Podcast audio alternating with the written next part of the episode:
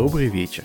С вами подкаст Кода Кода. Меня зовут Виктор Корейша, и сегодня мы поговорим с вами о менторинге. Тема, которая родилась внезапно в начале этого сезона, и так уж получилось, что мой соведущий Евгений Антонов Всем привет. много лет практикует менторинг. Если бы он не был и так со мной в каждом выпуске, скорее всего, я позвал бы его гостем. Женя, расскажи, как ты до жизни такой докатился? Ну, это интересная история в свете того, что я на самом деле не практикую менторинг, я практикую консалтинг. Консалтинг как частных лиц, так и каких-то юридических лиц, каких-то компаний. И чем, на мой взгляд, какое ключевое отличие консалтинга от менторинга? Консалтинг – это, ну, особенно у частных лиц. Грубо говоря, вопрос-ответ. То есть у человека есть какая-то проблема, и мы с ним за одну сессию, там за час-два в среднем, мы эту проблему обсуждаем, намечаем какие-то дальнейшие шаги, и все, человек идет и делает.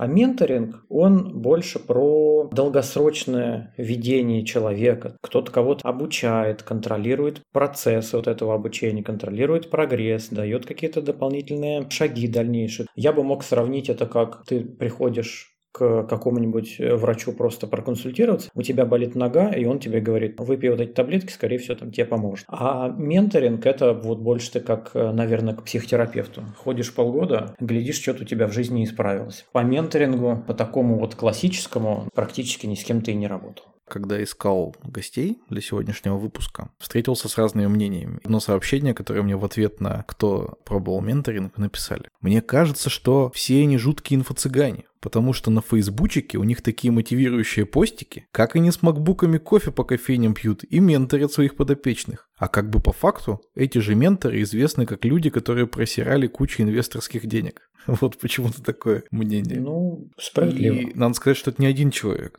куча народу его поддержала. Я отношусь к менторингу как, э, знаешь, вот более простой пример. Я хожу заниматься борьбой. И вот я занимаюсь в обычной группе, ну я пришел, я ничего не умею. В обычной группе меня каждый там день размазывают по борцовскому ковру. Мне очень тяжело и печально. Мне тренер говорит, хочешь, вот у меня есть персоналки, ходи ко мне на персоналку. Я хожу там раз в неделю к тренеру на персоналку, и он уже индивидуально, смотря на меня, на то, где у меня вот прям конкретно у меня какие пробелы в каком каждом техническом действии, он говорит там делай так, делай по-другому, смотрит, исправляет, следит более внимательно, прямо индивидуально за моим прогрессом, и это в целом намного сильно позволило мне спрогрессировать. Если вот относиться к менторингу вот так, то, на мой взгляд, это просто какая-то хорошая помощь, э, лишние грабли не обступать. А если это реклама, ну, когда сторис в Инстаграме листаешь, там же реклама вот в серединке бывает где-то, и там какой-нибудь действительно чувак с макбуком на бале сидит и рассказывает, как ты запишешься к нему на менторинг и станешь успешным, перестанешь работать на дядю, а запустишь свой суперпродукт и не будешь работать, а у тебя будет пассивный доход там 3000 долларов в неделю, ну, скорее всего, это обман. Знаешь, я специально открыл словарь, и вот там написано, что менторство, в скобочках наставничество, это комплексный метод обучения, в котором более опытный сотрудник делится своими навыками и умениями с менее опытным, по принципу «учу тому, что знаю сам». Ну, то есть обязательное условие, чтобы тот, кто был ментором, он был более крутой, ну, вот в моем каком-то треке развития, чем я. Наверное, да. Наверное, это важно. Ну, знаешь, допустим, тренер какой-нибудь футбольной команды или, в частности, какой-нибудь тренер там одного единственного боксера, он же не обязательно боксирует лучше, чем этот боксер, и играет в футбол лучше, чем каждый из его команды. Вот ты привел пример с тренером, а мне кажется, что тренер и, допустим, там игрок в футбол — это просто две разные профессии. Ну, то есть тренер не должен быть лучшим футболистом, потому что он должен зато знать какую-то механику мышц, тактику поведения на поле. Я не очень хорошо в футболе разбираюсь, но вот что-то такое. А вот история про то, что я прихожу к более сильному, более опытному разработчику, чтобы поговорить о моем пути развития как разработчики. Вот здесь, мне кажется, как раз есть тот момент, что ментор — это не профессиональный учитель, но он профессионал вот в своей какой-то области. С другой стороны, если какой-нибудь разработчик придет, допустим, к Тимлиду. Тимлид это же ведь уже не такой сильный разработчик, как раньше вот он был, но он видит более какую-то общую картину в целом карьерного пути, того, как ты какой какую-то пользу бизнесу приносишь, пользу себе, своей карьере приносишь. То есть тут, наверное, зависит от цели. Если ты говоришь, что я разработчик, хочу лучше разрабатывать, да, ищи хорошего разработчика. Если ты говоришь, я разработчик, но хочу улучшить свое карьерное финансовое положение, возможно, тебе не нужно идти именно к более хорошему разработчику. Тебе нужно кого-то искать, кто тебе на конкретные вопросы может ответить. Готовясь к этому выпуску, я до этого не очень близко сталкивался с темой менторинга, и поэтому я решил пойти на эксперимент. Я нашел ментора, я придумал, какие вопросы я могу ему задать, как он может мне помочь как человек извне. Я его пригласил, и первый удивительный факт, человек, которого нашел, сказал, что он не хочет брать за это денег, а хочет помочь просто так. Он не единственный такой. Почему-то вот когда я погружался, когда я общался с нашими гостями, очень много людей хотят помогать бесплатно. Почему? Я раньше помогал бесплатно, сейчас я немножко в такой помощи разочаровался. У меня всегда есть в моем консалтинге частных лиц гуманистическая составляющая. Несмотря на то, что я за это беру денег, обычно результаты, которые люди в итоге получают, они как бы все эти деньги покрывают, то есть для них это мелочь, это даже нельзя назвать заработком, это скорее такой какой-то порог входа, когда человек точно мотивированный, если человек приходит тебе задавать какие-то вопросы, решать какие-то ситуации за деньги, скорее всего, человек более мотивирован вообще в целом ситуацию изменить. Во-вторых, он более мотивирован какие-то действия предпринимать. Когда человеку даешь бесплатные какие-то советы, он такой, да, хорошо, я тебя понял, там в одно ухо летел, в другое вылетел, и в итоге он на все это забил. А ты фактически ушел себе в минус. Ты потратил на него свое время, силы и вообще вот эти какие-то душевные ресурсы ты хотел сделать как лучше, а просто на твои советы наплевали и выкинули. Поэтому да, я беру за это, ну, не такие большие, но тем не менее деньги. Я на самом деле с тобой согласен. Мне кажется, что когда кто-то платит деньги, он относится к этому совсем по-другому. Но, тем не менее, моя сессия прошла бесплатно. Я подготовил вопросы, которые я могу задать. Я, к сожалению, не могу оценить свою компанию со стороны. И мне очень хотелось, чтобы я рассказал какому-то внешнему эксперту о том, какие у нас есть технические практики, какие у нас есть внутренние процессы. И вот внешний человек мне сказал, вот это вообще ок, или это как бы не совсем ок. И ты знаешь, общий итог заключается в том, что какого-то нового сокровенного знания, наверное, мне не принесли. Ну, я не особо это и ожидал. Но для меня это скорее какая-то такая мотивационная история. Получилось больше, нежели про какие-то там конкретные знания мне показалось, что, в принципе, вот такой формат часового общения, вряд ли я могу там человека настолько глубоко погрузить в свои процессы, чтобы он сходу дал мне какую-то рекомендацию. Как думаешь, это просто у меня так получилось? Тут у всех по-разному, просто на каком уровне осознанности и компетентности находишься ты. Ну вот я на своем примере буду говорить, потому что у меня уже, не знаю, там десятки людей приходили.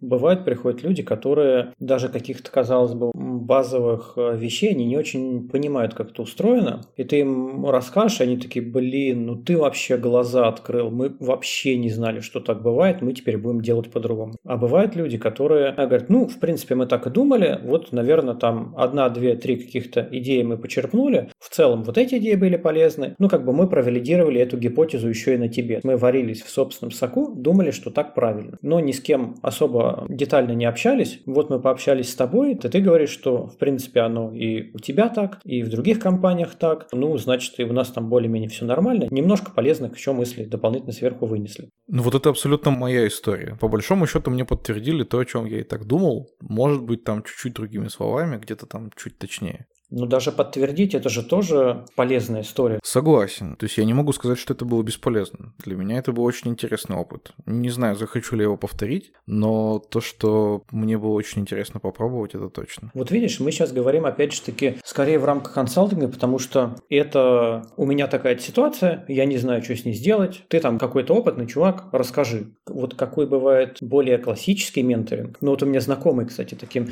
менторингом занимается, менторингом начинающих программистов программистов. Он хотел стать лучше как разработчик. То есть он уже, в принципе, неплохой разработчик. Он говорит, ну я хочу лучше разбираться, лучше понимать, поэтому я бесплатно готов взять одного-двух джунов и им объяснять best practices, попутно сам доучиваясь, вот так скажем, дотачивая, дошлифовывая, формулируя все эти вот лучшие практики Ну, когда ты кому-то что-то объясняешь, ты так или иначе еще лучше это формулируешь и, и сам научаешься. Он это начал делать, он взял там двух джунов, и потом мы с ним разговаривали уже спустя, наверное, полгода-год. Он был очень доволен. Я чувствую, что я стал лучше как программист, и джуны довольны они. Кто-то, по-моему, на работу устроился, кто-то переустроился с сильным повышением, то есть они тоже стали лучше как разработчики. Но он с ними вот работал полгода, год, там постоянно, он им какие-то задачи давал, они там что-то делали он их проверял. То есть это вот такая прямо затяжная работа. Надо рассказать нашим слушателям, что когда мы выбрали с тобой эту тему, первого нашего героя ты предложил сразу, поэтому я предлагаю тебе и представить его. Да, это Гоша Магелашвили. Я в первый раз познакомился с его творчеством, когда он был спикером на подлодке Тимлит Крю. Большое уважение Гоше, что он провел публичную сессию менторинга, увидел, как это все заходит людям, которые на это все смотрели, и смог сделать сервис GetMentor, подхватил эту идею быстренько, и это все абсолютно бесплатно, то есть все, кто менторы представляют свои услуги, они ну, не платят деньги, они могут только донатить на развитие сервиса. Что меня особенно удивило в сессии Гоши, очень особенный подход э, именно к проведению сессии. Он задает вопросы вглубь, то есть он фактически не предлагает каких-то вариантов действий или ответов человеку, он не пушит его, не навязывает свою точку зрения, ни на что не склоняет, он просто спрашивает. И в итоге ты смотришь, как за час человек фактически сам себе отвечает на свой вопрос, что делать с этой проблемой и как как вообще в дальнейшем поступать. Это, это было очень интересно смотреть. Про этот метод и про портал GetMentor мы сейчас и поговорим. Привет, меня зовут Георгий, я вообще родом из Москвы, но последние 7 лет живу в светлом солнечном городе Амстердам, точнее недалеко от него. Работаю в крупной международной компании.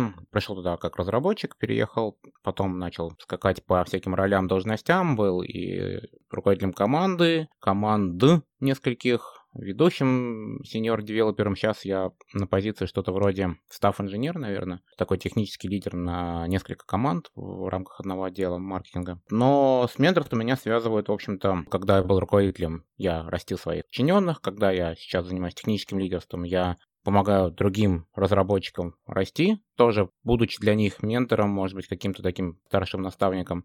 Но, помимо всего прочего, я уже почти год назад, в феврале 2021, собственно, года, да, запустил площадку под названием getmentor.dev. Это такой своеобразный маркетплейс наставников, менторов, которые, собственно говоря, помогают или хотят помогать начинающим, и не только, кстати, начинающим специалистам в IT расти и развиваться. Кто такой ментор и чем это понятие отличается от преподавателя, учитель?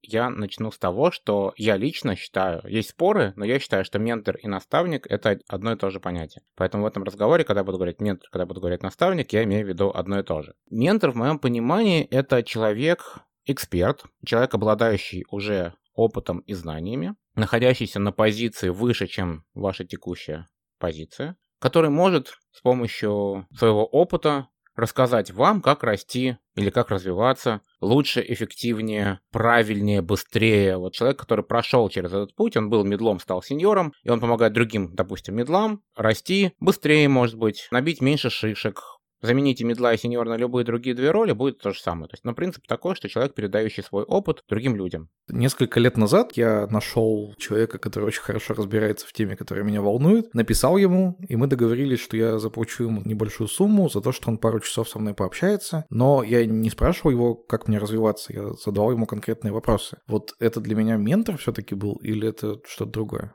Наверное, в какой-то степени да. И то, что я наблюдаю сейчас по модели использования GetMentor, много приходит людей именно такими вот с, с одноразовыми запросами. Тут чуточку ближе, наверное, к консультированию, чем менторству. В моем понимании менторство оно имеет более долгосрочный период взаимодействия, но так или иначе ты все равно можешь прийти спросить вопрос, человек может подсказать тебе, исходя из своего опыта, и это тоже, наверное, можно считать в каком-то виде менторством. Хорошо. Насколько я понимаю, вот этот институт менторства, он сейчас получает какую-то новую жизнь, причем именно в среде айтишников. Про менторов э, для какого-нибудь электрика я не слышал. А может быть и есть такое.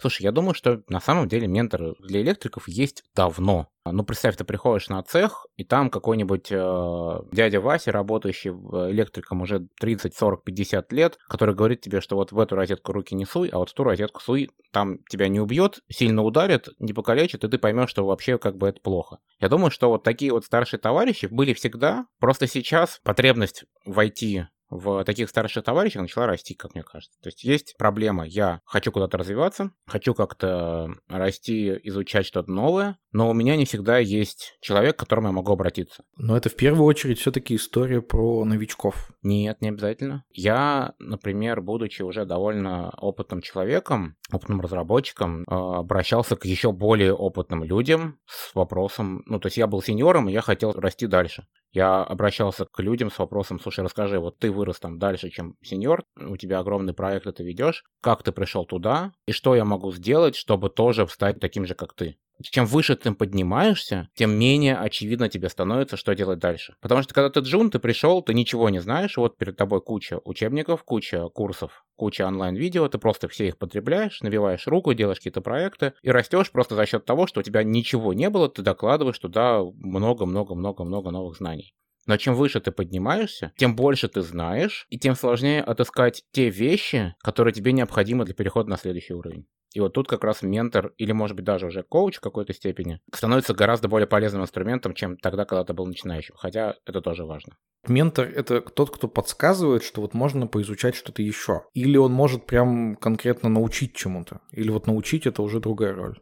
Слушай, я думаю, что и так, и так. Есть ментор, есть учитель. Почему это разные понятия? Учитель, на мой взгляд, он просто тебе передает какие-то знания. При этом учитель может быть э, вовсе не играющим тренером. Сейчас, наверное, вспомним все школы, университеты. Многие из наших преподавателей, там, преподаватель истории не является историком, возможно, да, они учились на преподавателя истории. Они не ездят с экспедициями исследовать какие-нибудь исторические места. И в институте даже преподаватели программирования часто, к сожалению, по крайней мере, когда я учился, не являлись действующими программистами. Они были все-таки больше уже преподавателями. У них была научная работа и так далее. Но они знают, как передать материал теоретический из своей головы в голову учеников с помощью учебников и методических программ. Ментор же, он, на мой взгляд, должен быть действующим активным экспертом и подсказывать с точки зрения текущих реалий, текущего опыта его собственного, как можно эффективнее развиваться, обучаться в том числе, чтобы стать эффективным, чтобы стать лучше, чем ты есть сейчас. Это значит, что и подсказывать, и советовать, и порой это может значить, что и объяснять, и помогать, но не читать онлайн-курс. Вот если ментор читает вам онлайн-курс, то он, наверное, делает что-то не так. Мне стало понятнее, но я хочу и для себя, и для наших дорогих слушателей все-таки чуть-чуть вот эту границу, чтобы ты мне помог провести. Давай я попробую ряд вопросов перечислить, а ты мне скажешь, можно с таким вопросом идти к ментору или это в какую-то другую сторону? Давай. Например, у меня может быть такой вопрос. Я учился разрабатывать на PHP, но все вокруг говорят, что это ужасный язык, и я вот думаю, не пойти ли мне изучать Go. Um, нет. Давай так. Да, когда ты уже что-то поизучал в языке Go, и тебе хочется понять, все правильно ты сделал. Либо да, когда ты хочешь изучить язык Go, и тебе непонятно, как, с чего именно начать. Но нет, если ты хочешь, чтобы ментор тебе начал читать прям все с нуля про язык Go. Хорошо, следующий вариант. Я самый сильный разработчик своей компании, и у нашей компании появился новый, более крутой, амбициозный проект. Я построил его архитектуру, но у меня есть сомнения, хорошая ли она могу ли я поискать ментора для того, чтобы он мне подсказал? Я думаю, да. Потому что здесь есть, во-первых, возможность послушать чье-то более опытное мнение человека, который в этом уже разбирался. Плюс есть потенциал к долгосрочному взаимодействию, потому что ну, ты услышал первый раз мнение об архитектуре, что-то сделал, возможно, вы договорились, что потом вы встретите еще раз, проверить, все ли работает как надо и так далее. Я закончил курс по фронтенд разработке, но не понимаю, где мне теперь искать э, работу. Идти ли мне с таким вопросом к ментору? Да, думаю, что да. Именно потому, что как раз-таки курс не дает тебе практического знания. Курс дает тебе основы, говорит тебе, вот, мы тебя обучили, вот тебе, допустим, даже первая стажировка или там первая работа. Дальше непонятно, что произойдет. И ты находишь себе ментора, и на самом деле многие из нас уже когда-то находили себе ментора, просто, может быть, не знали об этом. Ну, представь, ты приходишь в компанию, новичок, совсем ничего не умеешь. вряд ли тебя посадят одного, дадут кучу задач, и никто про тебя вспоминать не будет, и сразу будет ждать результата. Наверняка к тебе представят какого-нибудь другого человека, более опытного, который будет проверять твой код, подсказывать, где ты накосячил, говорить, как делать лучше или там по-другому. И вот, собственно, этот человек и есть твой ментор на текущий момент. Это наставник. Мы все когда-то пользовались услугами наставника, скорее всего. Просто это, может быть, дальше так не называлось. Окей, последний пример. Допустим, я пять лет писал код, а теперь я начал собирать команду. И вот с технической точки зрения у меня все хорошо, а вот наладить там взаимоотношения или правильную там документацию я не могу. Вот с такими вопросами могу я к ментору пойти? Вообще без проблем. Наверное, самый такой хороший пример ты привел, потому что у тебя здесь прям огромный потенциал к постоянному, точнее, к долгосрочному взаимодействию с человеком. Ты приходишь, обсуждаешь какую-то проблему. Вот ко мне, например, часто приходят люди, именно вот такие... Я чаще консультирую тем лидов, да, управленцев команды, и приходят люди, говорят, вот у меня есть проблемы сотрудник, я не знаю, что с ним делать, и так попробовал, и сяк попробовал, не понимаю, подскажи. Мы вместе думаем, разбираем эту ситуацию, вместе находим какое-то решение, человек уходит от решения применять, через месяц может прийти и сказать, слушай, вот получилось так-то, но теперь возникла проблема проблема там в другом месте, давай про это подумаем. Ты находишься как бы доступен для человека рядом с ним, виртуально рядом с ним, на тот случай, если возникает тот или иной какой-то непонятный вопрос в той области, в которой он раньше не работал. И как раз-таки здесь ментор, мне кажется, отлично подходит. Супер. Мне стало гораздо понятнее. Я надеюсь, что моим дорогим слушателям тоже. Расскажи, как устроена сессия с ментором? У всех по-разному. Я буду, наверное, говорить больше за себя и чуть-чуточку, наверное, это можно будет экстраполировать на остальных. Давай начнем с того, как прийти к ментору. Я вот очень много, будучи да, основателем сервиса поиска менторов, я вижу, какие заявки приходят к нашим а, наставникам, и очень много из них, к сожалению, ну, совершенно некачественные. Некачественные что значит? Может прийти заявка вида «Помогите мне стать программистом». Вот, буквально, практически цитата. Что я должен с такой заявкой делать? Ну, как я тебе помогу? Кто ты есть? Ты, может, уже программист, и тебе надо стать сильнее программистом. Или ты там, не знаю, швея, мотористка и хочешь стать. Ну, непонятно. Поэтому самое важное, прежде чем вы обращаетесь к наставнику, если вы его не знаете, если вы обращаетесь к наставнику внутри компании, то, понятно, там можно кучу шагов сократить, но если вы обращаетесь к наставнику на площадках типа GetMentor или чего-то подобного, к человеку, которого вы не знаете, пожалуйста, пишите о себе хотя бы чуть-чуть, кто вы, что именно вы хотите получить от менторства, для чего вам наставник, в какой конкретной проблеме. Если эта проблема «хочу стать программистом», так и напишите. Я работаю на заводе, отливаю станки, понял, что это не мое, хочу учить, э, не знаю, React. Вот я уже прошел какие-то там курсы, но не могу разобраться в X, Y, Z. Ментору будет понятнее, что это за человек, он может для себя сразу решить, хочет он с этим человеком общаться или нет. Это первое, с этого нужно начать. Нужно понять, зачем вам наставник, и объяснить этому человеку через заявку. Затем, как обычно происходит, если ко мне приходит человек, мы либо где-то в Телеграме списываемся, я могу уточнить какие-то вопросы, да, или сказать, нет, извини, не могу с этим помочь, или спросить какие-то наводящие вещи, или же бронируем наш созвон. У меня обычно по времени это занимает где-то час, у меня выделены часовые слоты, и, как правило, за час мы успеваем разобраться в ситуации более-менее до той степени, что человек выходит оттуда с какими-то действиями, понятными конечными вещами. Я лично стараюсь не подсаживать людей на несколько своих сессий, знаешь, как бывает, там придешь к специалисту, к врачам, например, он тебе что-то скажет, ты знаешь, вот тут надо еще там подумать, давай вернемся, там поговорим через недельку. Я стараюсь так не делать, я стараюсь за час упаковать как можно больше пользы, чтобы человек ушел и там, не знаю, месяц ко мне не возвращался или вообще, может быть, ко мне не возвращался. Но это специфика, как бы, скорее моей такой работы, потому что я скорее не даю советов, а именно пытаюсь вытащить решение из человека, из него самостоятельно. В целом, наверное, я замечаю, что час это приблизительно такая вот усредненная хорошая длительность одной встречи. Плюс-минус у кого-то может быть меньше, у кого-то может быть больше. Каждый ментор решает для себя сам, что он хочет по итогу вот в результате получить. Если ты работаешь на какой-то результат, на какую-то выработку каких-то там действий, то если ты выработал нужное количество действий, которые человек должен сделать, то если заняло 40 минут, ну, значит, прекрасно, не надо тянуть час. Если это занимает чуть больше, чем час, ну, значит, пусть это займет чуть больше, чем час. Суть такая, да, мы, мы общаемся, я пытаюсь выяснить у человека, весь контекст, всю проблематику, и затем уже в зависимости от того, о чем мы поговорили, либо дать какой-то совет, либо что я гораздо больше люблю делать, это задавать открытые вопросы с целью попытки вытащить решение из человека самостоятельно. Это больше в сторону коучинга работа, нежели прям вот такого менторинга. Но это то, как я обычно делаю. Если я ученик, подаван... Менти. Мы, я, я привык звать их менти. Менти. Пытаюсь... э, Я не знаю хорошего русского слова, мы сколько не думали, не получалось перевести. Есть английское слово менти, это как ментор, только в конце не ОР, а ЕЕ, менти. Я это слово притаскиваю в русский язык, мне самому это не очень нравится, но лучше не придумалось. Поэтому пусть так. Если я менти и готовлюсь к диалогу, кроме того, что у меня есть набор вопросов, должен ли я подготовить примеры своего кода, какую-то документацию? А вот это как раз зависит от того, с каким вопросом мы пришли. Если ты понимаешь, что подготовка документации кода поможет тебе передать ментору лучше контекст, то лучше подготовиться.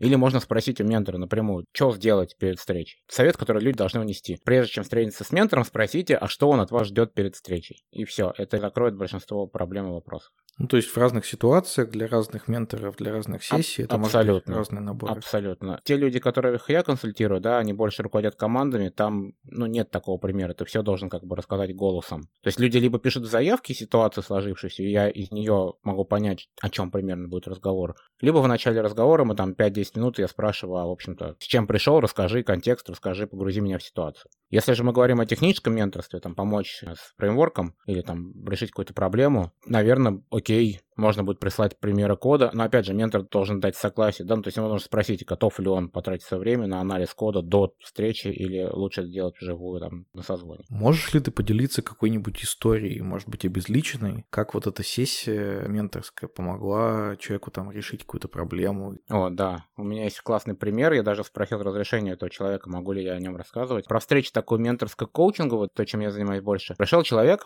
опытный, у него там уже за 30 лет, кажется, было, ну, к 40, наверное, такой, ну, взрослый человек. И он довольно высоко поднялся, развился в своей прошлой карьере, он занимался то ли продажами, то ли вот, честно говоря, к сожалению, не помню, ну, в общем, такая вот не айтишная штука. Но был руководителем отдела, реально там опытный человек, и решил уйти в IT давно с детства любил, там как-то к этому прикасался, но никогда с ним не работал, а сейчас решил переключиться в айтишечку. И он пошел, естественно, работать там начинающим джуном разработчиком, и пришел ко мне с проблемой, что говорит, ты знаешь, вот я что-то как бы работаю плохо. Вот я что-то делаю, а понимаю, что вокруг меня люди делают что-то быстрее. Почему так? Почему я не могу работать так же классно, как они?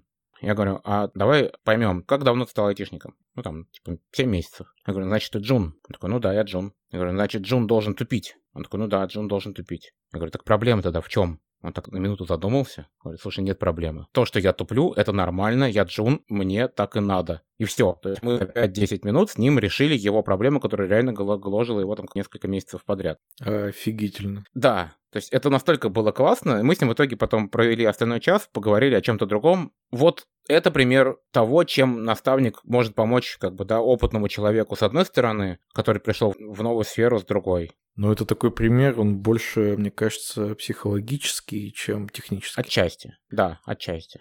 То есть просто помочь человеку осознать, что на самом деле проблемы нет. И просто что получилось? Я посмотрел на его ситуацию со стороны. Потому что когда ты находишься в этой ситуации, ты не до конца можешь понимать, да, там, не способен посмотреть на нее с глазами другого человека и думаешь, что вот это проблема. А когда на тебя смотрят со стороны, ну, ну как бы нет проблем, все нормально.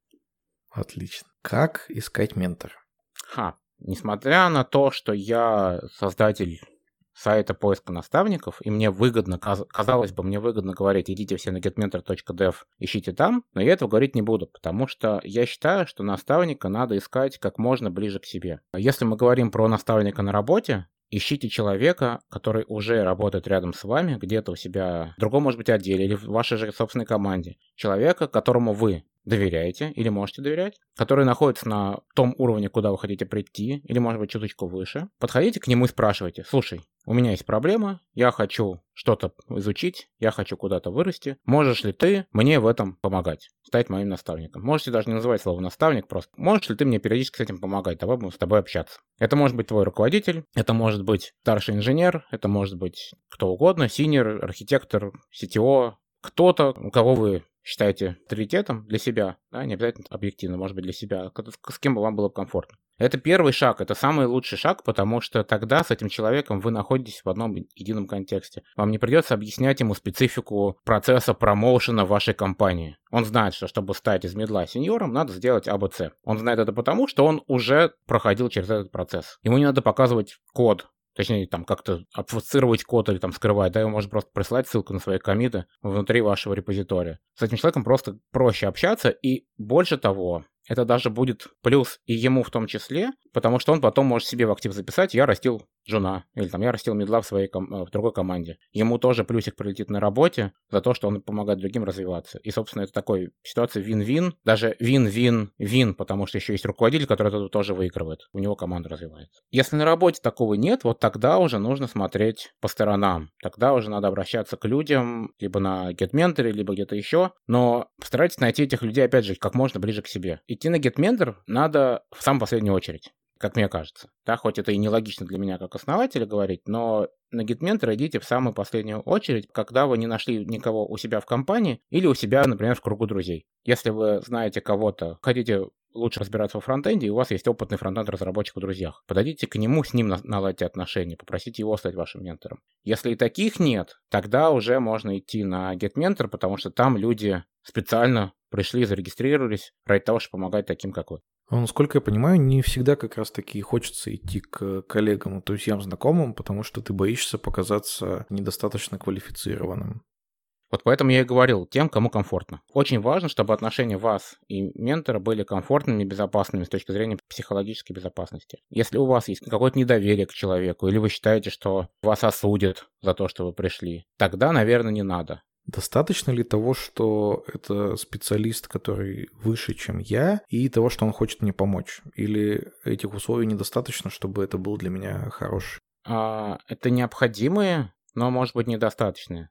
То есть необходимо, чтобы человек был выше, чем вы, иначе он не сможет вас научить чему-то новому. Необходимо, чтобы человек был не сильно выше, чем вы, то есть, если вы джун, идти менториться у CTO будет нелепо, потому что ему будет тяжело спуститься на ваш уровень, а вам порой будет тяжело понять то, о чем говорит он. Между вами очень большой разрыв. Надо смотреть на разрыв, ну, может быть, в один-два грейда. Но помимо этих необходимых вещей, надо, чтобы у вас все-таки был какой-то персональный контакт. Да, вот эта химия. Это, знаешь, очень похоже, может быть, на психотерапевта. То есть, там, если ты идешь к психотерапевту, ты вряд ли попадешь сразу к первому человеку, с которым тебе будет комфортно. Должно пройти некоторое время, ты должен, может, повыбирать из нескольких людей, пока ты не найдешь того, с кем тебе действительно комфортно разговаривать, делиться и так далее. С ментором понятно, что область совершенно другая, и, наверное, все чуточку проще.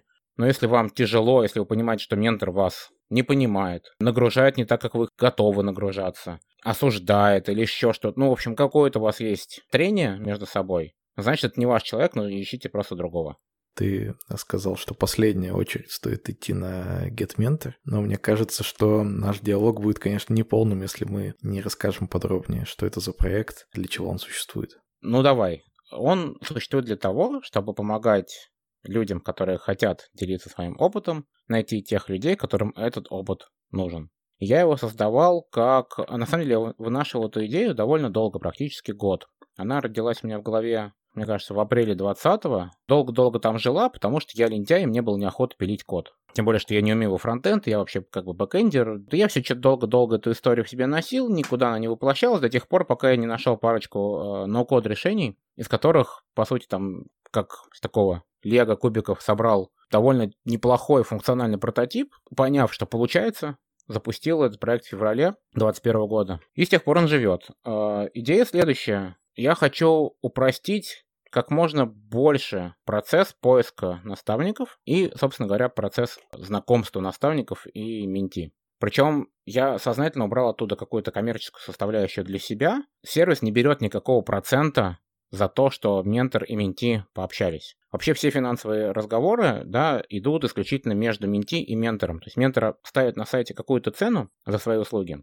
Дальше они с менти сами решают, как эти деньги будут переводиться туда-сюда, будут ли вообще. Может быть, вы поговорили, поняли, что окей, там встреча не стоит денег разошлись ни с чем. То есть я тут никак в этом не участвую сознательно, чтобы не создавать барьеров на пути встречи ментора и менти, потому что я верю в более благую цель, люди должны друг другу помогать. А если вы хотите отблагодарить, то есть система донатов. Просто можете перевести какую-то денежку на карту, на Patreon и на PayPal, и тем самым сказать спасибо за то, что площадка существует. Благодаря этому решению, на самом деле, очень много у нас есть менторов, которые готовы работать бесплатно вообще. То есть, поскольку деньги не являются основным моментом на площадке, то есть менторы, которые приходят, смотрят, что есть возможность консультировать бесплатно и консультировать бесплатно. У нас, наверное, таких около половины, наверное. Немножко настораживает. А для тебя это подарок сообществу или это все-таки способ заработать, пусть там на Патреоне? Для меня... Нет, это точно не способ заработать. Это какая-то небольшая прибавка к доходу, потому что, во-первых, есть донаты, во-вторых, есть компании-спонсоры, которые верят в эту идею и просто поддерживают нас денежкой за скромную рекламу. И для меня это в первую очередь такой, да, подарок сообществу странно говорить, способ, да, способ помочь сообществу в этом вопросе, но в то же время я, конечно, хочу когда-нибудь, может быть, сделать из этого чуть более стабильный продукт. Такой, чтобы можно было и с него, может быть, какие-то и зарабатывать деньги, не знаю, и посмотрим. Но точно в планах пока нет менять модель, то есть я не хочу брать комиссию с, со встречи. Для меня вот этот момент критический, я хочу оставить взаимодействие ментора и менти не привязанным ни к какому там дополнительному проценту для нас. А как ты объясняешь успех твоего сервиса. Честно говоря, к своему стыду, я про этот сервис услышал буквально недавно, но как только я залез, оказалось, что как минимум двое из гостей нашего подкаста являются менторами. Кстати, если кто-то найдет, кто это и напишет в комментариях, я, наверное, придумаю какой-нибудь приз по этому поводу. Насколько я понимаю, это вообще сейчас главная площадка, потому что я говорил с разными людьми, и мне прям несколько человек из разных компаний указали на эту площадку. Мне кажется, это прям супер успех. Спасибо, приятно. Во-первых, сама по себе потребность. Люди, растущие высоко, хотят помогать другим. Когда ты дорастаешь до какого-то уровня, и у тебя появляется сила делать что-то еще, ты хочешь порой своим опытом делиться с другими. Как это было делать до появления подобной площадки? Ну, ты мог написать пост в Facebook, сказать, я вот помогаю, пожалуйста, но его увидят там единицы. Ты мог у себя в компании этим заниматься, но опять же, непонятно. А так это способ отдать обратно комьюнити, помочь другим начинающим специалистам и в то же время развиваться самому. Потому что, будучи ментором, ты не только учишь других и помогаешь другим развиваться, ты также развиваешься сам благодаря тому, что ты узнаешь новое о других компаниях, где люди работают, о других ситуациях, о других каких-то подходах к разработке или к, к жизни, к чему угодно. Ты становишься сильнее сам собой благодаря тому, что общаешься с другими людьми, помогаешь им расти. Это раз. Два, тот факт, что люди могут просить за это денежку. Да, для кого-то это, в принципе, тоже дополнительный источник дохода. Тысяча, две, три, четыре, сколько-нибудь рублей в час. Но почему бы и нет? Я на этом в принципе, тоже сколько-то заработал, так, нормально. Не миллионы, конечно, но, в общем-то, неплохо. В-третьих, наверное, вот эта бесплатная история, мне кажется, она очень сильно помогает. Мы не единственная площадка, есть другие. Есть даже те, которые начали на год раньше нас в этой нише, именно вот с этим продуктом. Но мне кажется, тот факт, что вот я выбрал такую модель бесплатно с донатами, она привлекает. Люди охотнее идут помогать, потому что они понимают, что они идут помогать комьюнити, а не каким-то бизнесменам зарабатывать деньги. Когда у тебя есть денежные отношения между друг другом, ты становишься более требовательным, подозрительным, а что площадка мне даст, а что не даст. А... Здесь все просто. Ты пришел, зарегистрировался, мы тебя, мы тебя приняли, ты получаешь поток минти. Или не получаешь поток минти. Или как получится. Хочешь донать, хочешь не задонать. Твое право, мы как бы живем за счет спонсорских средств, и, в общем-то, пока хватает. А зачем сами люди становятся менторами? Это для кого-то реально способ э, заработать? Просто я посмотрел, кто эти люди. Там реально ребята на очень крутых должностях, э, с очень большим опытом, и особенно айтишники, и они ставят там бесплатно, или тысяча рублей, или там кто-то пять тысяч рублей в час. Мне кажется, они на основной работе больше зарабатывают. Угу. Это точно не про деньги. Знаешь, деньги, если мы уж про них заговорили, это скорее способ повысить качество заявок, которые к тебе приходят. То есть, когда ты стоишь бесплатно, к тебе может прилететь, ну, всякие такое, знаешь, не то чтобы даже шлак, но люди будут относиться к этому менее серьезно. Потому что бесплатный совет ты не обязан выполнять.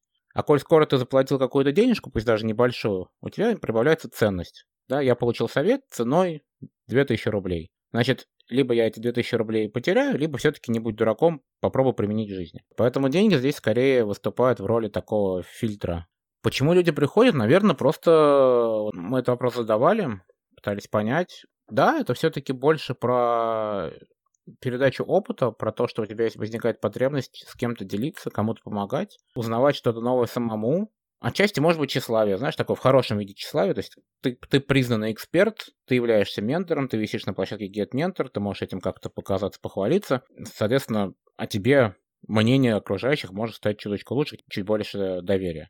А есть ли у тебя на площадке вот профессиональные менторы? У кого основной или там один из основных источников дохода реально это вот оказывание консультаций, менторинг сессий? Я, наверное, скажу, что нет. Мне кажется, такого не бывает. То, что ты говоришь, это больше похоже на консультантов. Консультанты, которые э, обладают теоретическим знанием, насмотренностью проектов и приходят, помогают. Ну, знаешь, там есть, например, agile трансформация какая-нибудь, да, приходит консультант, смотрит на то, что происходит в компании, помогает ей измениться в сторону agile, допустим. Но это не совсем ментор, потому что человек не является экспертом в области. У него есть некий набор знаний, некий набор кейсов и насмотренности, но при этом он не является постоянно действующим, работающим сотрудником компании, где есть agile, допустим. Поэтому слово «профессиональный ментор» мне лично кажется неуместно. Профессиональный консультант – да, я думаю, что у меня есть, даже не, не думаю, я точно знаю, что есть люди, которые занимаются именно консультированием. Например, Леша Пименов, он самый, наверное, главный у нас консультант по канбан. Он тренирует канбан-мастеров, он консультирует компании по переходу на канбан. Он есть в качестве ментора на GetMentor, и к нему можно прийти и спросить, там, как работает канбан, например, или как команде настроить какое-нибудь взаимодействие или процесс. И он, в принципе, поможет. Но его профессиональная деятельность все-таки консультация, а не менторство. Вот в этом разница. Если кто-нибудь из наших слушателей понял, что, наверное, он уже готов стать ментором, uh-huh. во-первых, как понять про себя, готов я или не готов, а во-вторых, если я все-таки чувствую, что готов, то как мне стать ментором? Мне кажется, что если ты уже стал задаваться вопросом, готов ты или не готов, то ты на какую-то большую часть готов у тебя есть желание помогать другим, и ты знаешь, чем ты именно можешь помочь, то, в принципе, почему бы и нет. Чтобы стать ментором у нас, ты можешь прийти на getmentor.dev slash bmentor в одно слово, заполнить простенькую анкету, и, в общем-то, мы ее посмотрим, либо примем, либо откажем, напишем почему. Вот момент заполнения анкеты как раз-таки, он построен таким образом, чтобы ты мог ответить на вопросы, а с чем ты можешь помочь. Если в момент заполнения формы ты можешь ответить на этот вопрос, да, я могу помочь тем-то, тем-то и тем-то.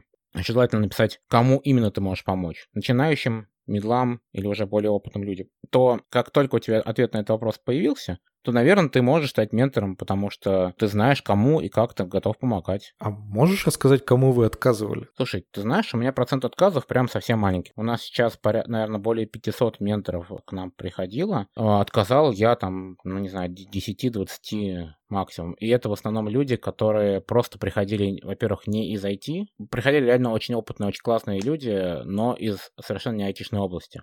И я прям вот, скрипя сердцем, отказывал, потому что понимал, что это размоет фокус, и непонятно будет, что они там делают на этой площадке, кто их будет находить, кому они там будут помогать. Ну, это не совсем матч. А есть люди, которые приходят, ну, совсем не понимая, о чем речь. Те же самые консультанты, вот иногда приходят люди, которые там, я, у меня тысяча лет консалтинга в каком-нибудь там SEO, могу вам там настроить сайт под ключ. Но вот это не совсем про менторинг, да, это скорее про услуги. А мы все же про то, что вот у меня есть опыт, я работаю в индустрии, я могу по получить, там, помочь вам разобраться в том-то и том-то.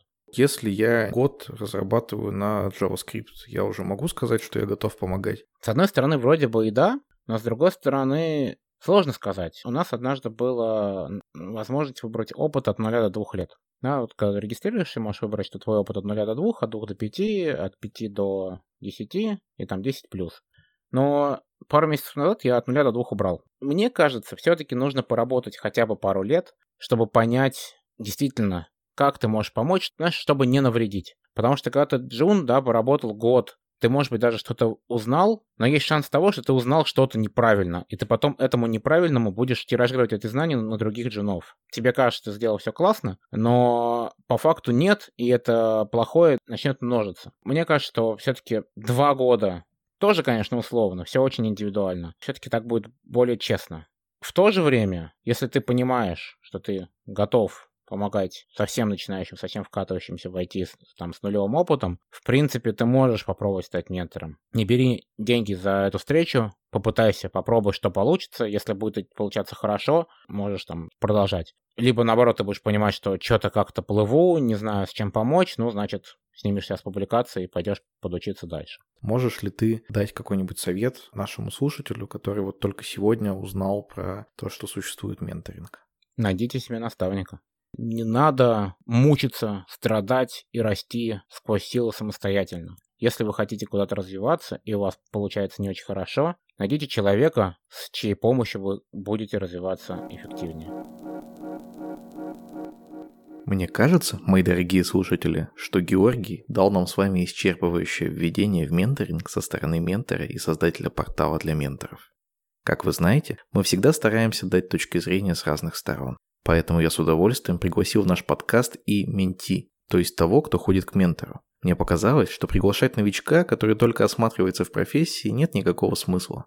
И поэтому наш второй гость Борис Каменецкий. Он профессионал в управлении IT тем не менее, у него есть менторы, один из которых Александр Пряхин. Вы можете, мои дорогие слушатели, помнить Александра по пятому выпуску первого сезона, где мы говорили о профессиональном росте.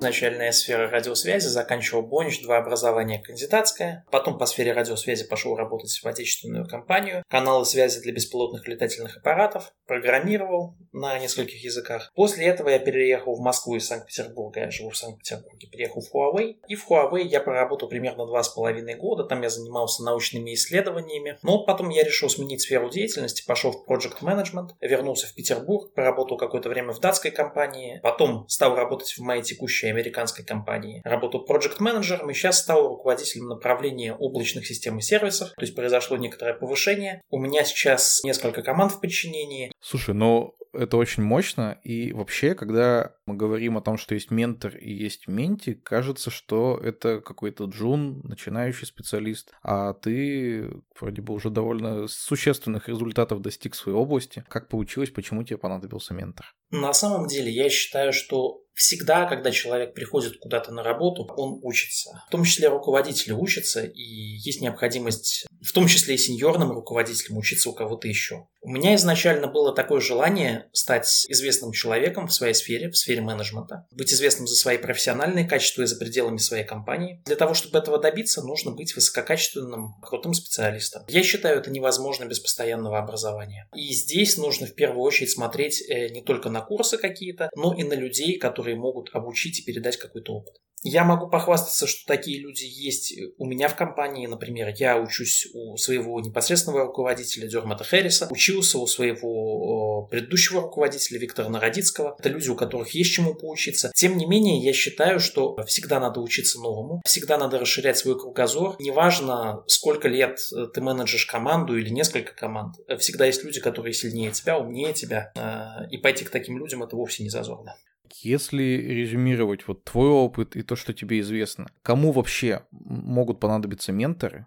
На самом деле э, тут очень такой сложный многофакторный вопрос. Менторы могут понадобиться, во-первых, жунам, которые приходят в компанию и в компании хотят продвигаться, развиваться. Менторы могут, во-первых, быть внутри компании и вне компании. Важно, чтобы ментор был э, какой-то закрепленный за человеком постоянно, чтобы человек мог развиваться и знал, к кому ему обратиться, если это касается джунов. А помимо этого, ментор нужен тем людям, я считаю, э, которые не до конца определились в своей сфере деятельности. А здесь, во-первых, человек должен поработать сам, но не всегда у человека в голове все разложено по полочкам. И иногда нужно пойти, например, к э, какому-то карьерному коучу, который расскажет, к чему у человека предрасположенности, задав определенные правильные вопросы. Но здесь надо понимать, что нужно идти к хорошему специалисту, а их найти тоже непросто. И руководители или более сеньорные специалисты, на мой взгляд, здесь тоже нужен менторинг. Я вот говорил со своими коллегами, они крутые, серьезные девопсы, и они в том числе говорили, что они были бы рады, если бы рядом с ними оказался кто-то еще сильнее, чем они сами. Я думаю, что это непрерывный процесс менторинга. Я думаю, что он касается абсолютно всех,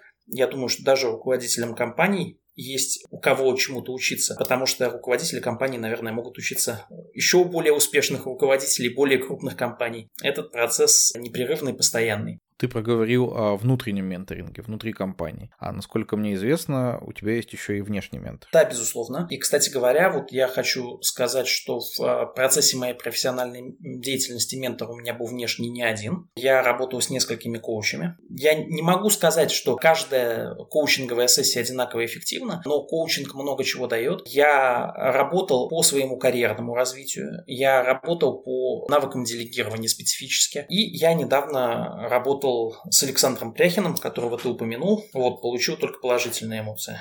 А когда первый раз ты нашел себе внешнего ментора? Внешнего ментора, когда я почувствовал, что мне нужна большая осознанность в простраивании своего карьерного пути. В смысле, я понимал всегда, что я хочу расти и развиваться как руководитель. У меня есть цель занимать топовые посты в компании. Я на своей текущей позиции останавливаться не намерен. Но когда ты обращаешься к какому-то другому человеку, ты, наверное, ожидаешь не просто того, что человек что-то скажет тебе, как делать, а то, что человек, может быть, возьмет то, что ты ему даешь, поможет это как-то упорядочить, подскажет, какими инструментами воспользоваться. Будем считать, что когда я первый раз обратился к ментору, у меня просто не хватало инструментов, э, с которыми можно было бы работать, чтобы простроить свой собственный карьерный путь. То есть ты сначала сформулировал вопрос, как мне развиваться по карьерному пути, а потом начал искать кого-то. Я сначала ответил себе на этот вопрос, безусловно. Я ответил на вопрос, кем я хочу стать. Я изначально знал, что я хочу в топ-менеджмент, я знал, чего я хочу добиться в топ-менеджменте. Потом мне понадобились какие-то более четкие инструменты планирования по достижению этих целей. И тогда я пошел к коучу. Как ты его искал? А, на самом деле все достаточно просто. Я с коучем по знакомству э, сошелся. То есть у меня есть определенный круг профессиональных знакомств. Я знаю людей на LinkedIn. Э, я состою в сообществе проектных менеджеров Санкт-Петербурга. Собственно говоря, через э, связи, через контакты я на коуче и вышел. А, ты иногда говоришь коуч, а я как бы спрашиваю тебя про ментора. Вот это одно и то же или все-таки есть какая-то разница? Э, я думаю, что здесь есть определенная разница. Я, да, несколько смешал эти понятия. Коуч – это человек, который использует определенные техники э, для того, чтобы тебе помочь. Ментор подходит, наверное, к этому несколько по-другому и э, чуточку больше делится собственным опытом, показывает какие-то вещи, имеющие отношение к его собственной практике, для того, чтобы помочь человеку продвинуться. Когда я искал гостя в этот выпуск, и до того, как я нашел тебя, я спрашивал разных знакомых, э, в том числе в каких-то там чатах, где много человек находится. И несколько раз я встретил такую реакцию. Блин, так менторство это же какая-то там инфо-цыганщина, какие-то там agile коучи, и вот это все как-то в одну кучу. Давай попробуем помочь нашим слушателям разобраться, что все-таки такое настоящий ментор, а где вот э, бывает, ну, какие-то вот такие не совсем правильные ребята, инфо-цыгане, еще что-то. Как их различить, кто это такие? Виктор, во-первых, знаешь, по поводу инфо-цыган это очень хороший вопрос. А, я могу поделиться тем, что я делаю на работе каждый день. Я тоже занимаюсь менторингом. У меня есть в команде менеджеры, которых я менторю, которым я объясняю, как, например, строить матрицу компетенций, а, которым я объясняю, как проводить one-on-one. Есть сотрудники, которым нужно объяснить по шагам, как им сделать задачу. Ко мне люди подходят, обращаются, я объясняю, как э, научиться удить рыбу вместо того, чтобы каждый раз подходить ко мне, просить ее выловить. Вот это вот я называю менторингом. И когда я иду к человеку, я рассчитываю, что человек обладает определенным опытом в моей сфере, пониманием. То есть, наверное, вряд ли я пойду к руководителю агрохолдинга и начну у него советоваться по вопросам, связанным с IT. Хотя это может быть умный человек очень, и у меня могут быть к нему другие вопросы, но по вопросам в своей сфере я вряд ли пойду советоваться. А если это человек, у которого есть опыт релевантный в моей сфере, кстати говоря, для меня вот очень важно, наверное, я это отмечу, чтобы человек не просто коучил или менторил, а чтобы он работал в этой сфере. И это сразу дает другой уровень знаний. Я помню, когда я был в университете еще, многие преподаватели, они давали вот такой вот теоретический материал в отрыве от реальности немножко. У меня был прекрасный университет абсолютно, но были такие преподаватели тоже. По поводу инфо-цыган я часто вижу, постоянно люди постят, э, как они там разобрали какой-то кейс, кому-то помогли, кто-то заработал миллионы. Я в это сразу не верю. Для меня вот такая вот реклама в соцсетях скорее является антирекламой. Я доверяюсь больше э, связям, знакомствам, профессиональному сообществу. Давай резюмируем. То есть э, человек, которому стоит идти за менторингом, должен, во-первых, работать в той отрасли, которая нас интересует. Во-вторых, он должен быть практикующим, играющим тренером. А в-третьих, он должен быть выше уровнем, чем ты сейчас. Не обязательно выше уровнем. Уровень может быть сопоставимым. Важно, чтобы у человека можно было чему-то научиться. Поделись, пожалуйста, можно без имен, если не хочешь там кого-то задевать, самой бесполезной для тебя вот такой сессии и наоборот, самой полезной. Вот я бы хотел их сравнить. Самая бесполезная сессия. Ну, тут сказать достаточно просто. Я прихожу на занятие с... Э, назову не ментором, здесь назову коучем. Прихожу на занятие с коучем. Коуч меня спрашивает, ну и что ты сегодня хочешь обсудить? То есть я вижу, что человек изначально сам к теме не готовился, не готовился к нашему занятию. И получается такая сессия в формате разговора. Я говорю, ну вот у меня такие-то, такие-то вопросы, проблемы. Я говорю сам минут 40, а мне задают пару таких вот чисто коучинговых вопросов. И что ты хотел этим сказать, и что ты хочешь сделать в этом случае, и понимаешь, что ты просто что-то проговариваешь, при этом за это платишь нехилые деньги, и, в общем, можно было бы это проговорить с кем-нибудь, например, дома или с друзьями. Я с такой сессией коучинговой сталкивался. Такую коучинговую сессию определить сразу же просто, когда ты приходишь и заранее ты не проговариваешь с человеком, что вы будете обсуждать, э, и у человека нет каких-то заготовок к этому занятию. Если говорить про эффективное занятие, я назову, я только за Александра, например, порекламировать. Мы с ним заранее проговорили темы, которые мы хотим обсудить. И Александр, во-первых, подготовил материалы к нашему занятию, э, которые он мне хотел показать. Во-вторых, он дал мне четкие конкретные советы, понятно, которыми я могу воспользоваться или не воспользоваться, а, но я вышел с ощущением, что меня не просто услышали, я проговорил какие-то свои боли, но и с э, конкретным пониманием плана того, как мне действовать. Возможно, частично у меня этот э, план в голове был сформулирован, но Александр помог его кристаллизовать, за это я ему очень благодарен. Я услышал только, что важна подготовка со стороны ментора. А вот со стороны менти какая подготовка должна быть? Есть такой критерий замечательный SMART, который используется и в проектном менеджменте, и в целеполагании. В принципе, я думаю, многие его знают. Это specific, measurable, achievable, relevant, on time. И здесь получается, что нужно очень четко описать, чего ты хочешь от занятия по менторингу. У меня, например, цель разгрузиться, чтобы иметь больше времени на стратегические инициативы. Для этого мне надо высвободить x плюс часов в день. Я такую цифру вместе с Александром проговорил. Я проговорил четко, какие топики меня беспокоят. Я проговорил, с чем я хочу выйти из этого занятия. И, так скажем, лесенку тех этапов, которые мы с Александром будем проходить по мере достижения мной промежуточных целей. То есть достигаю одну цель, значит, наше занятие помогли, значит, я двигаюсь дальше. Если таких целей со стороны человека нет, то, наверное, это опять же сведется к какому-то разговору.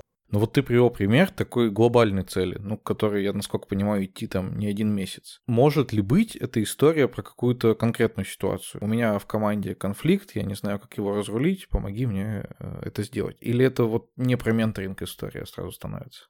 Я думаю, что, опять же, нужно тогда вернуться к определению того, что такое менторинг. Менторинг – это работа с человеком, передача человеку какого-то собственного опыта, но это не должно исключать, что человек должен думать своей головой и сам принимать решения. Если э, у руководителя есть опыт разрешения конфликтов, а это тоже определенный навык, Почему бы им не поделиться? Важно, чтобы менти тоже подошел к этому осознанно и не пытался принимать какие-то готовые решения как таблетку, а вместо этого пытался действовать сам, учитывая тот опыт, который ему передали.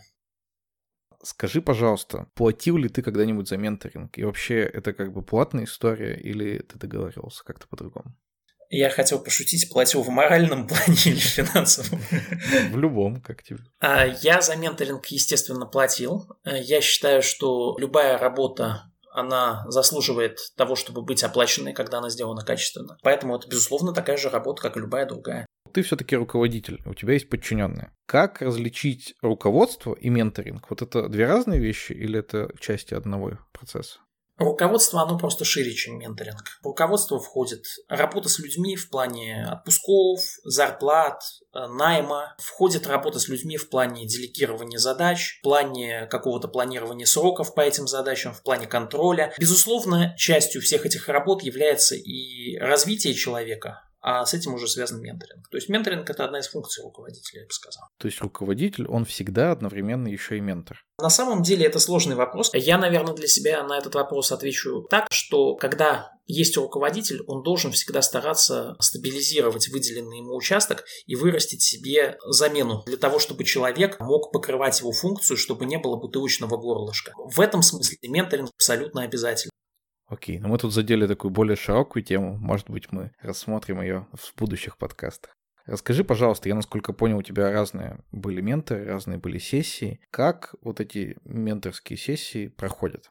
Я считаю, что важно, чтобы ментор выслушал менти, чему менти хочет научиться, что он хочет понять, что ему необходимо. В рабочих условиях, например, это гораздо проще, потому что руководитель часто знает, э, что необходимо его подчиненному для того, чтобы эффективно функционировать. Если речь идет о стороннем менторе, здесь э, важно очень, чтобы человек все проговорил, при этом не истратив все время менторинга, а чтобы все-таки за сессию были решены какие-то проблемы. Дальше ментор задает вопросы, которые позволяют ему лучше понять ситуацию. И в результате этих вопросов у него складывается картинка, которую он накладывает на свой опыт и предлагает, как действовать в той или иной ситуации. Дальше менти может либо это принять, согласиться с этим, либо уйти в более глубокое обсуждение, предложить какие-то свои варианты развития событий и обсудить с ментором вместе, насколько это правильно и валидно. И здесь я хочу подчеркнуть, не обязательно, что менти это какой-то неопытный человек, который ничего не знает, а ментор это человек, который знает абсолютно все и является гуру. Менти может предлагать тоже замечательные варианты решений, и задача ментора здесь э, вместе с менти эти решения одобрить, если эти решения действительно коррелируют с его пониманием действительности. Ты рассказал о том, как проходит сама сессия, но, насколько я понимаю, если опыт удачный, и если вот цель, она как бы на несколько месяцев вперед, то, как правило, одной сессии недостаточно. Если мы двигаемся к какой-то глобальной цели, там, на полгода вперед, как, на твой взгляд, часто вот эти сессии необходимо повторять? Виктор, на самом деле это абсолютно прекрасный вопрос. Мне он очень нравится, потому что буквально прочитал мои мысли, и это то, о чем я хотел сказать. На самом деле некоторые менторы, и вот здесь можно распознать каких-то как раз вот некачественных менторов, плохих менторов, они никогда не дадут конкретики по поводу того, сколько сессий нужно, напустят тумана, и эти сессии могут растягиваться на абсолютно неопределенное время, и человек будет тратить большие деньги. На мой взгляд, есть два случая. Первый случай, когда человек очень хорошо понимает, чего он хочет, тогда он может вполне определить количество сессий сам. Например, одна сессия на решение одного какого-то вопроса и повторная сессия там для того, чтобы сделать какой-то follow-up по этому топику. Если человек хуже понимает, чего он хочет, на мой взгляд, человеку важно вот и в этом состоит его работа, работы менти, во время этих сессий прорабатывать то, насколько он приблизился к пониманию своей цели и к пониманию того, что ему нужно от дальнейших коучинговых сессий. Если человек в течение, например, нескольких сессий абсолютно к этому пониманию не приходит, я бы насторожился. Ну окей, ты изначально называл, что можно поискать среди знакомых, но если ты не работал в этой отрасли, у тебя может не оказаться знакомых проект-менеджеров. Где же искать? Знаешь, сейчас возможности практически неограниченные в этом плане. Ну, набрать в Google. Э, ищу ментора, проект-менеджера. Пожалуйста, ищу ментора. Вот Get Mentor сайт. Другие варианты. Сейчас есть и э, метапы разные, и конференции. Сходить на конференцию банально, пообщаться с людьми. Э, сходить на какой-нибудь метап. Он проект-менеджеры в Санкт-Петербурге устраивают метапы, сходить пообщаться с ними. Для того, чтобы человеку перейти на следующую ступеньку, ему необходимо общаться с теми, кто на этой ступеньке уже стоит. То есть, чтобы получить видение проектного менеджера, надо общаться с проектными менеджерами. Чтобы стать директором, человеку нужно общаться с директорами. А я, когда был э, инженером, у меня было определенное описание моей вакансии на HeadHunter, позиции вернее. Я понял, что мой взгляд – это взгляд инженера. Я стал изучать Scrum, я пошел на собрание проектных менеджеров, стал знакомиться с людьми, людьми, поднял всех своих знакомых руководителей, стал общаться с ними. Самое интересное, что когда я с ними в достаточной степени пообщался, мое резюме полностью изменилось. И оно стало похоже на резюме проектного менеджера. Это не потому, что я резко стал проектным менеджером, у меня просто сильно изменился взгляд на вещи. Поэтому, если человек хочет найти ментора, э, если человек хочет продвинуться в какой-то сфере, ему надо э, искать людей, которые в этой сфере уже есть. Ты дал довольно четкий совет, что если собираешься сменить отрасль, то, наверное, это стоит сделать. А кому бы ты еще посоветовал поискать себе ментора? Я бы посоветовал всем тем людям, которые зависли в определенной степени на каком-то этапе, для меня развитие имеет очень большую ценность. Если человек чувствует, что он на определенном этапе завис, что он не двигается дальше, а значит на самом деле он двигается назад и вниз, скорее всего. Вот в этой ситуации когда чувствуется, что нет роста, что нет развития, а нужно посмотреть, с кем бы мне пообщаться для того, чтобы встряхнуть свое окружение, встряхнуть свое мировоззрение и приобрести новый взгляд на вещи, способствующие росту. Я призываю на самом деле не только идти к э, ментору, я призываю собираться в сообщество, пытаться передавать свои знания тоже, потому что важно не только искать того, кто может передать тебе знания, но и каким-то образом кармически э, благодарить этих людей и тоже передавать свои знания другим. Дорогие слушатели, мне кажется, это были очень интересные истории с разных сторон. И от ментора, и от менти. Эти люди заранее не встречались и не договаривались. Но так получилось, что очень многие мысли, которые мы услышали и в первом интервью, и во втором, они сходятся, поэтому выводы мы, как всегда, будем делать общие. Первый вывод, который я для себя сделал, заключается в том, что ментор — это понятие, которое тесно связано с практическим опытом. В этом плане внешнее менторство ничем не отличается от менторства и наставничества внутри компании. До того, как мы этот выпуск писали, мне казалось, что это две совершенно разные вещи. Но в процессе выпуска я потихонечку стал понимать, что, в общем-то, это вещи очень близкие, и просто внешнего ментора ищут те люди, которым сложно найти какого-то наставника внутри компании. Я понял, что я уже вообще под конец выпуска перестал различать, кто такой ментор, кто такой консультант, кто такой коуч, потому что чуть-чуть разная терминология. И я думал, что я консультант, Судя по терминологии гостей, я вроде как ментор. А консультанты – это, оказывается, те, кто сами ничего не делают, не практикуют, а просто ходят, гастролируют по компаниям и рассказывают, как делать надо. Сегодня мы поняли как-то иначе, чем в начале выпуска мы с тобой говорили. Вообще весь выпуск я пытался из гостей вытянуть вот эту четкую границу. Что такое ментор, что такое учитель, что такое коуч, что такое консультант. И с одной стороны мне вроде бы давали ответы на все эти вопросы, с другой стороны сами гости периодически эти слова местами немножко меняли.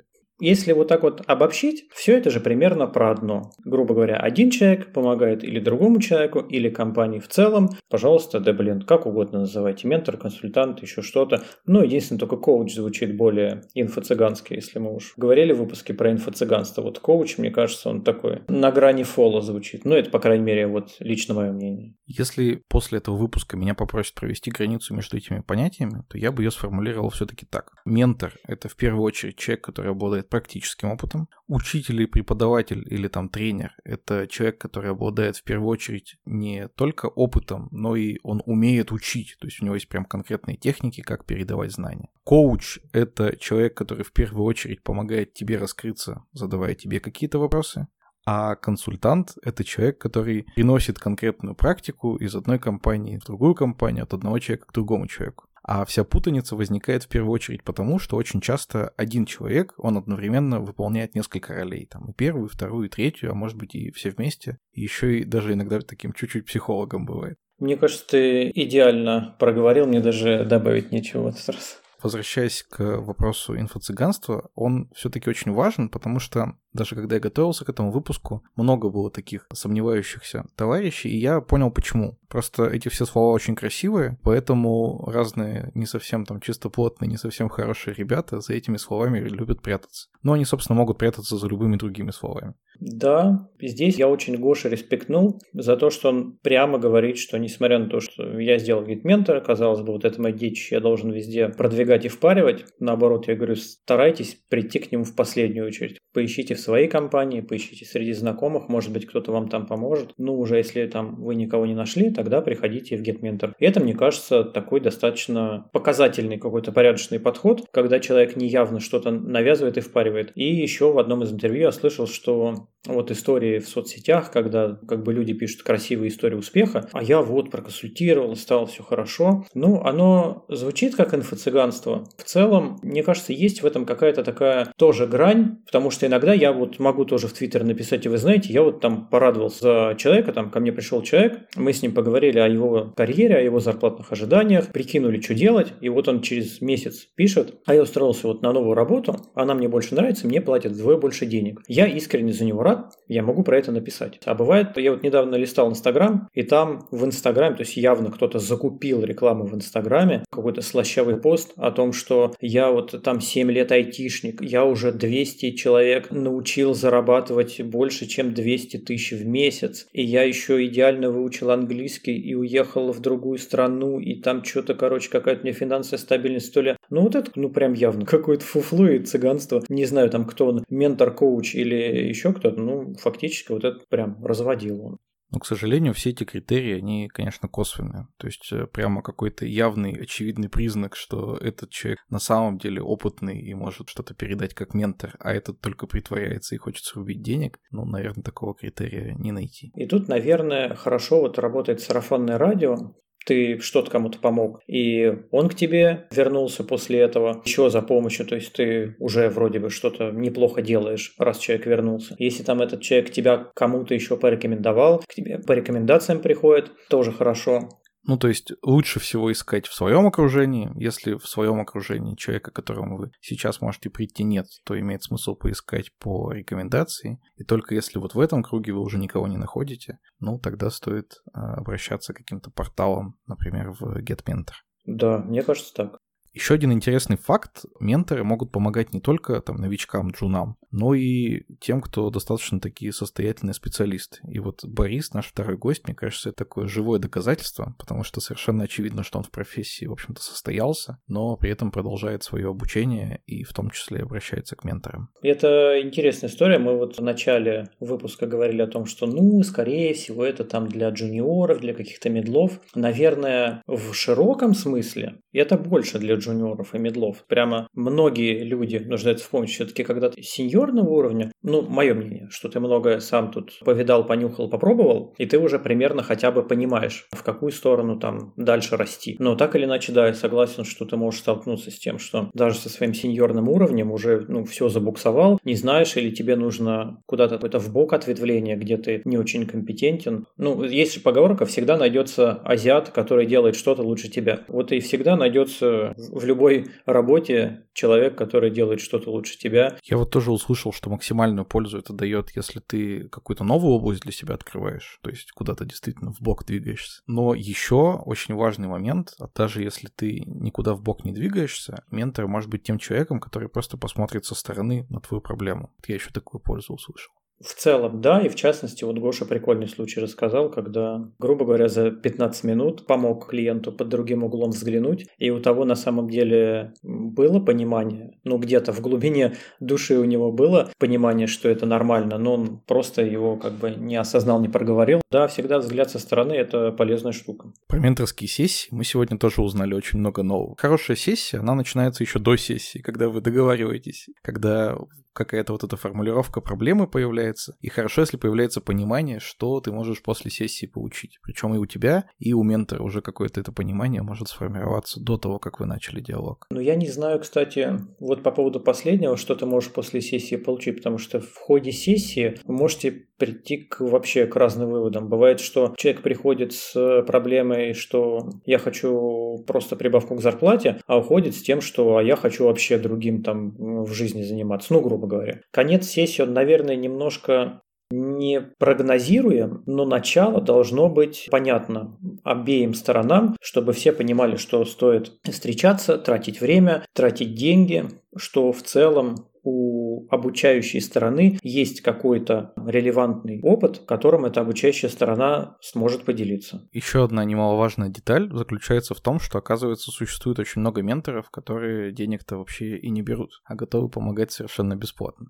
Да, это интересная история. Я об этом тоже частенько задумаюсь, потому что я вижу, да, сколько, по крайней мере, на GitMentor видно, что абсолютный рекордсмены по количеству проведенных э, сессий, ну там же указывают, сколько сессий каждый ментор провел, это, конечно, те, кто проводит сессии бесплатно. Где-то здесь определенная гуманистическая составляющая, 100%. Где-то, возможно, кто-то хочет там ЧСВ почесать. Ну, что лукавить, такое бывает. Ну, тебе хочется быть таким опытным, старшим товарищем, которому вот приходится приходят и говорят, у меня проблема, ты ее разрешаешь. Ну, вполне валидно, нормально. Кто-то, может быть, так поначалу демпингует, чтобы набить себе какую-то базу, потом уже цену какую-то выставить за свою работу. Вариантов может быть много. Не все они прямо чисто гуманистические, тут тоже не стоит заблуждаться. Есть такое средство абьюза со стороны менти этого всего механизма. Есть реальные случаи, когда идет менти, выбирает человек 10, у которых бесплатная сессия, и всем им закидывает там свой вопрос. И в итоге он прям очень большую пользу из этого извлекает. Он 10 разных мнений услышал, проконсультировался с 10 разными людьми, не потратил при этом ни копеечки, и у него профит большой.